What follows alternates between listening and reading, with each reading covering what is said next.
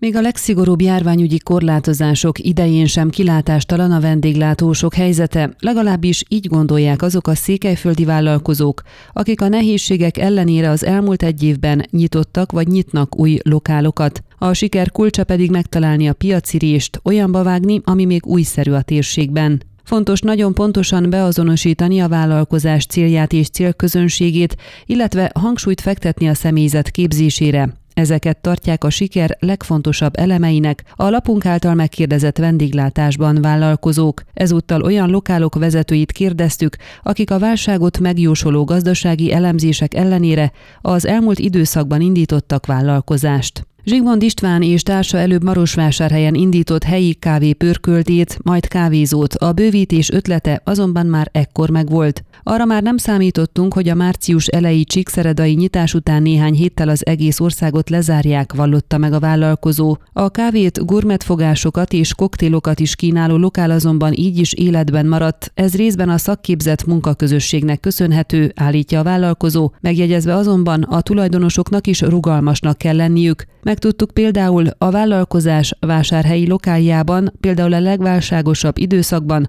az alkalmazottak kényszerszabadságon voltak, és a két tulajdonos állt be a pult mögé. Nem volt könnyű időszak, ezt el kell ismerni, de meghátrálni sem akartunk. Habár nem mondhatjuk, hogy ez volt a hely legsikeresebb éve, de túléltünk és stabil vendégbázist építettünk, tette hozzá.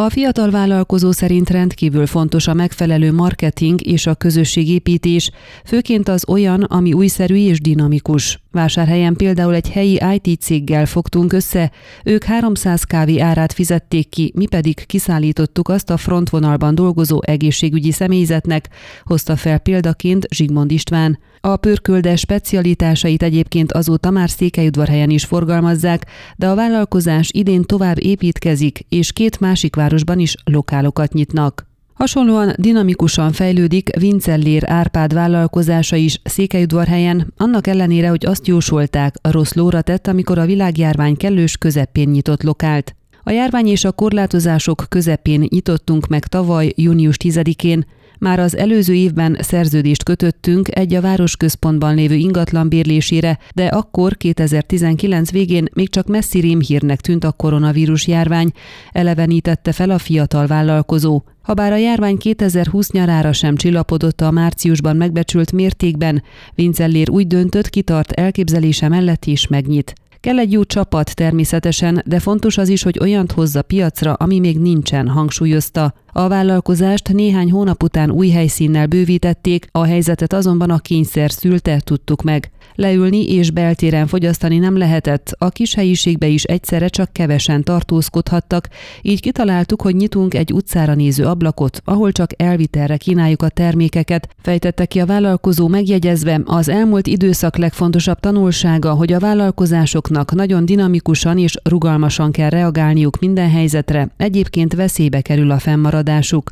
A székelyudvarhelyi vállalkozás egyébként még mindig nem torpant meg. A héten jelentették be a közösségi oldalukon, hogy néhány héten belül egy újabb helyszínen, nagyobb felületen is nyitni fognak. Darai Erzsébet könyves kávézót nyit hamarosan Marosvásárhely belvárosában, ám a vállalkozás ennél sokkal több. Családi vállalkozásként képzeltük el a helyet, amelynek azonban szociális jellege is van, ugyanis két vulnerábilis, sebezhető kategóriába tartozó személyt, egy értelmi sérült lányt és egy gyermekotthonban nevelkedett roma fiút fogunk alkalmazni, magyarázta. Az induló tőkét pályázati összeggel egészítették ki, bár azt, hogy a kérésüket kedvezően bírálták el, a járvány kellős közepén tudták meg. Járvány ide vagy oda, de ezt az álmunkat, hogy könyves kávézót működtessünk, mindenképpen szeretnénk megvalósítani. Különösen fontos ügy ez nekünk, hiszen az egyik érintett személy tulajdonképpen a nagylányunk. Nagyon erős tehát a személyes motivációnk is, hogy számára védett munkahelyet biztosítsunk, illetve szeretnénk minél szélesebb körben népszerűsíteni ezt a lehetőséget, magyarázta Darai Erzsébet. A szociális jelleg mellett azonban a vállalkozásnak működnie is kell, ezért a Marosvásárhelyen még hiányciknek számító könyves kávézó forma mellett döntöttek.